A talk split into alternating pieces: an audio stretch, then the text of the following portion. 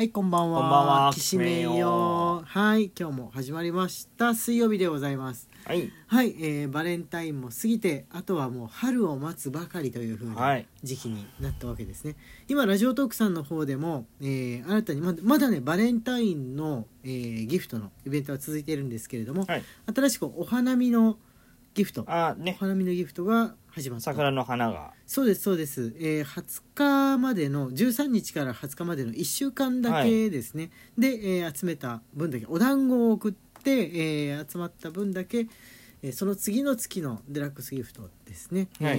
えっ、と桜の花。あれあれデラックスなのかな？そのその時デラックスなのか。あの今月でいうところの小雪だるまみたいなやつですよね、うん。その小さいの中ぐらいの大きいのというふうに分かれてその量に合わせた、えー桜の花送られるというやつなんですがもうね早速お花見団子、えー送られてきていますので、はいえーまずはちょっと読んでみていたはいだこうかと思っております。はい。ゆきさんより、お花見団子さん。ゆきさんありがとうございます。いつも。お疲れ様です。ライブ楽しみにしてたんですが、気づいたら早く寝てました。次こそは。そして、大人の階段登ります。しばらくは数字間違えないように気をつけたいと思いまあす。お誕生日ということですかね。おめでとうございます。おめでとうございます。はい。あの次のライブ配信の時にでも歌いますか。言っていただけたら、大人の階段、えー登りましたというふうに言っていただけたら、えーお歌タイムもいいかもしれないんですけれども。はいおめでとうございまおめですとうございます。あの石田明話をした気がするんですけれども。そうですね。あのちょうどねゆきさんといえばっていう風な感じでどんなタイミングであっても石田明話をすると現れたんですけどいなかったからあれ？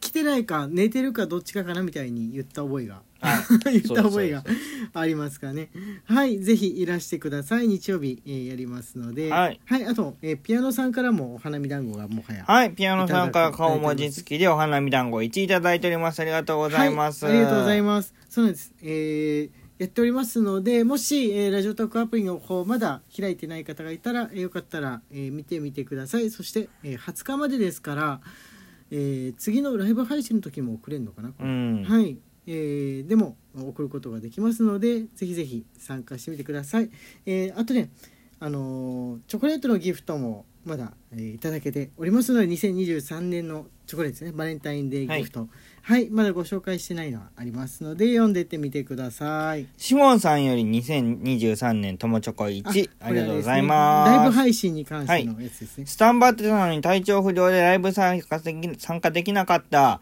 皆様のコメントを見る限りめっちゃ参加したかった内容だった。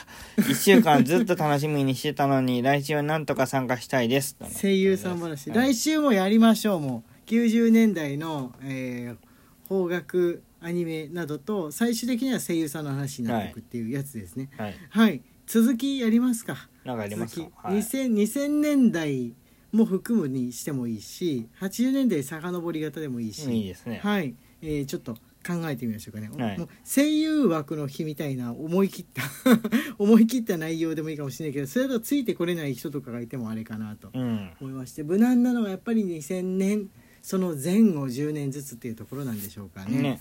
はい。あとねチョコレートのやつ見ていたこれギフトです、ね、はい、みちるさんより2023年友チョコ1いただいております。ありがとうございます。はい、あこれね読み上げなくて大丈夫ですよってことですけれども、えー、ゆうこさんからの。はい、ゆはい。うこんさんより2023年友チョコ、ギリチョコ1いただいております。あはい。ありがとうございます。もう食べさせていただいております。はい、ラズベリーの味のチョコレートのラスクはいまた今年も送っていただいて本当にありがとうございますありがとうございます。あのねただゆうこんさんねあのー幻冬舎さんの方に送られて 送あられて荒井証名義で。あのね本当にあった笑える話編集部新井翔先生で幻冬舎さんの方に送られてくださったんですけれどもあの本当にあった話の笑える話の編集部は文化社さんですのでねあの編集部内でこれは何の雑誌かってことであの行き来してだ誰の担当かってことを幻冬舎の中で困った結果もしかしてというふうに気づかれて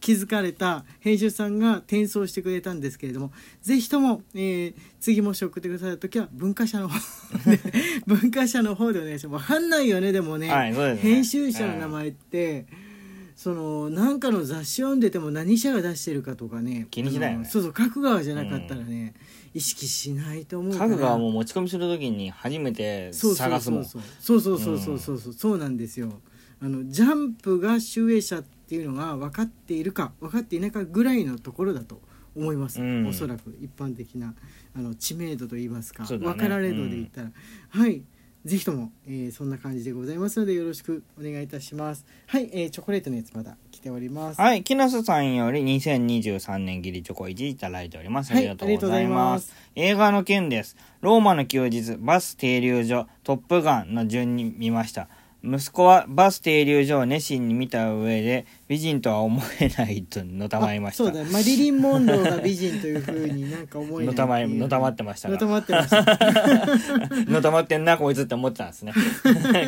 なるほどね。あのーなんて言うんでしょうね。このこう顔立ちがあのーアジア的要素がまるでないとか、うん。その黒とか焦げ茶の部分がないっていう美女に対してですね、はい。美男子に対しても、えーイケメン美女ってのかどうなのかわからないっていうのは結構最近の若い人だと増えているのかもああなるほど知れないですね。うん。あの映画スターでも割と、まあ、どんなどこの国の何役でもできそうな感じのその、まあ、男性で言ったらジョニー・デップとかがこの台頭してきたあたりから、うん。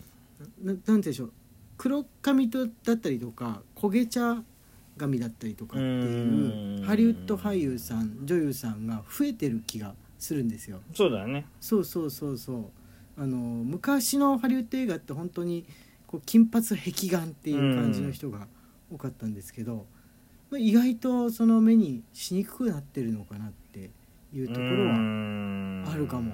あるかもしれないですよ。もう思ってみればですけどだからヘップバーンっていうのはな現代の基準の子たちでも美女美女かもっていうふうに分かられやすいってよく聞いたことがあるんですけれども、日本人だったりとか、まあ、どこの国のでも似た感じのタイプの人が美女としていそうっていうタイプだと思うんですね、はいはいはいトップバはいンっていうのはその国バージョンのはいタイだったり中国だったりとか中近東だったりとかでもいそう美美女、はい、女優としていそうな感じっていうのじゃないかなとそそれだと美女だと気づきやすいんじゃないかなっていうふうに思いましたかね。はいチョコレートあえーとねこれ読んだかなまだ時間大丈夫ですかねはいえー、マヨエルさんのですねはい、マヨエルさんより2023年ギリチョコ1はいいただいております。ありがとうございます。これ先週のですけれども。はい。えー大雪のスキー場からこんにちは。スキー実習に来ています。一晩で降り積もった雪がふわふわで子供たちは大喜びでした。スキーを楽しみながら途中で雪合戦をしたり、ソリに乗ったりする子もおり、とっても元気です。でもね、大雪なんです。高速道路は40キロ規制がかけられているそうです。早くお家に帰りたい。あーお疲れ様でございました。おお疲れ様でございました。もうね、あの帰られてると思うんですけれども、まあふわふわの雪で、まあ良かったですよね。あの怪我する子とかも出にくいですし、ソリに乗るってさ、できないじゃんなかなか都心部に住んでる子ですと。はい、多分あのマヨエルさんの、えーところのお子さんたちでしたらその生徒さんたちでしたら、えー大阪だと思うんですけれどもまあソリで街中滑るとかっていうのはないと思うんですよね。う確かに。ん、山雪が降る、まあ、山の地域で住んでないと、家にもないっていう子は生まれたから乗ったことがないって子は結構いると思うんですよ。はいはいはい経験ができたんじゃないかなと。ああ、そっか。ソリが家にないのか。ないないよ 持ってないよあれも別に、その乗ったことは長野の親戚のおばあちゃん家に雪が降ってる時期に行った時にそれも持ってるからあっちの人持ってるから、乗せてもらったあっちのおじいちゃんまだね若くて元気な頃のおじいちゃんにうん乗せてもらったっていう覚えはあるんですよ。こうくんはあれだから岐阜だから持っているんですよね。持ってた持ってた。スキー場に行く時用のそのソリっていうのはあるの？いや家で遊ぶ時家で遊ぶ用のなの、うん。表が雪が降った時。どどうやって遊ぶの？引っ張って遊ぶの？だって傾斜がないとそソリってさ傾斜があるるもんや岐阜県にはあー、うん。坂的なところで坂だらけだよ山の中だよだって。あそっか。そう雪があるだけじゃなくって坂自体もある、うん。で車は少ないってわけですよね。特に雪が降ってる時ってそんなに車でビュンビュン走るもんでもないし。そうだね。もう雪が降ってたらまあ関ヶ原で特に、うんうんうんうん、ああ行ったことはありますけれどもこうくんのその育った関ヶ原の、うん。えーあたりはほ道も細いです。本当にその地域の人しか多分車で動くことってないだろうな、うん。動いたら多分ねみ見てわかる。目立つからわかると思うんで、車が走ってない時はソリ全然できますね、うん。うん、国道はさすがに車通ってると思うんですけどそこに行かない限りは車の心配はあまりなはいいってないいう地域でしたかね、はい。確かに。はい、えーちょっと羨ましいなっていうふうに思いました。はい。羨ましいなって子供になってソリ体験したいなっていうふうに思いましたかねはいああといつものマレーグマさんのはい、えーマレーグマさんよりおお疲れ様です。1位いただいております。あもう一個ねもう一個いただいておりましたね。さっき下の方でねちらっとあ見つけました。本当だ。マレーグマさんよりもう一つお疲れ様です。1位いただいております。ありがとうございまます。えっとね木下さんからもう一つ、えーお便り来てるんですけれども、えーまあ、先ほど読ませていただいたのでえー土曜日に読もう読もうかなというふうにはい思っております。はい、えー土曜日も、えーお便りギフト紹介の日、えーあると思いますのでよかったら皆さんお団子なども送りつつ、えー皆さんの近況、えーあとはまあ食べ物だったりとかね、えーライブ配信やってほしいこと感想などなどお便りで送ってください。はいよろしくお願いします。はい。荒井家のきしめんトークでした。はいまた明日明日は漫画の話かな？はい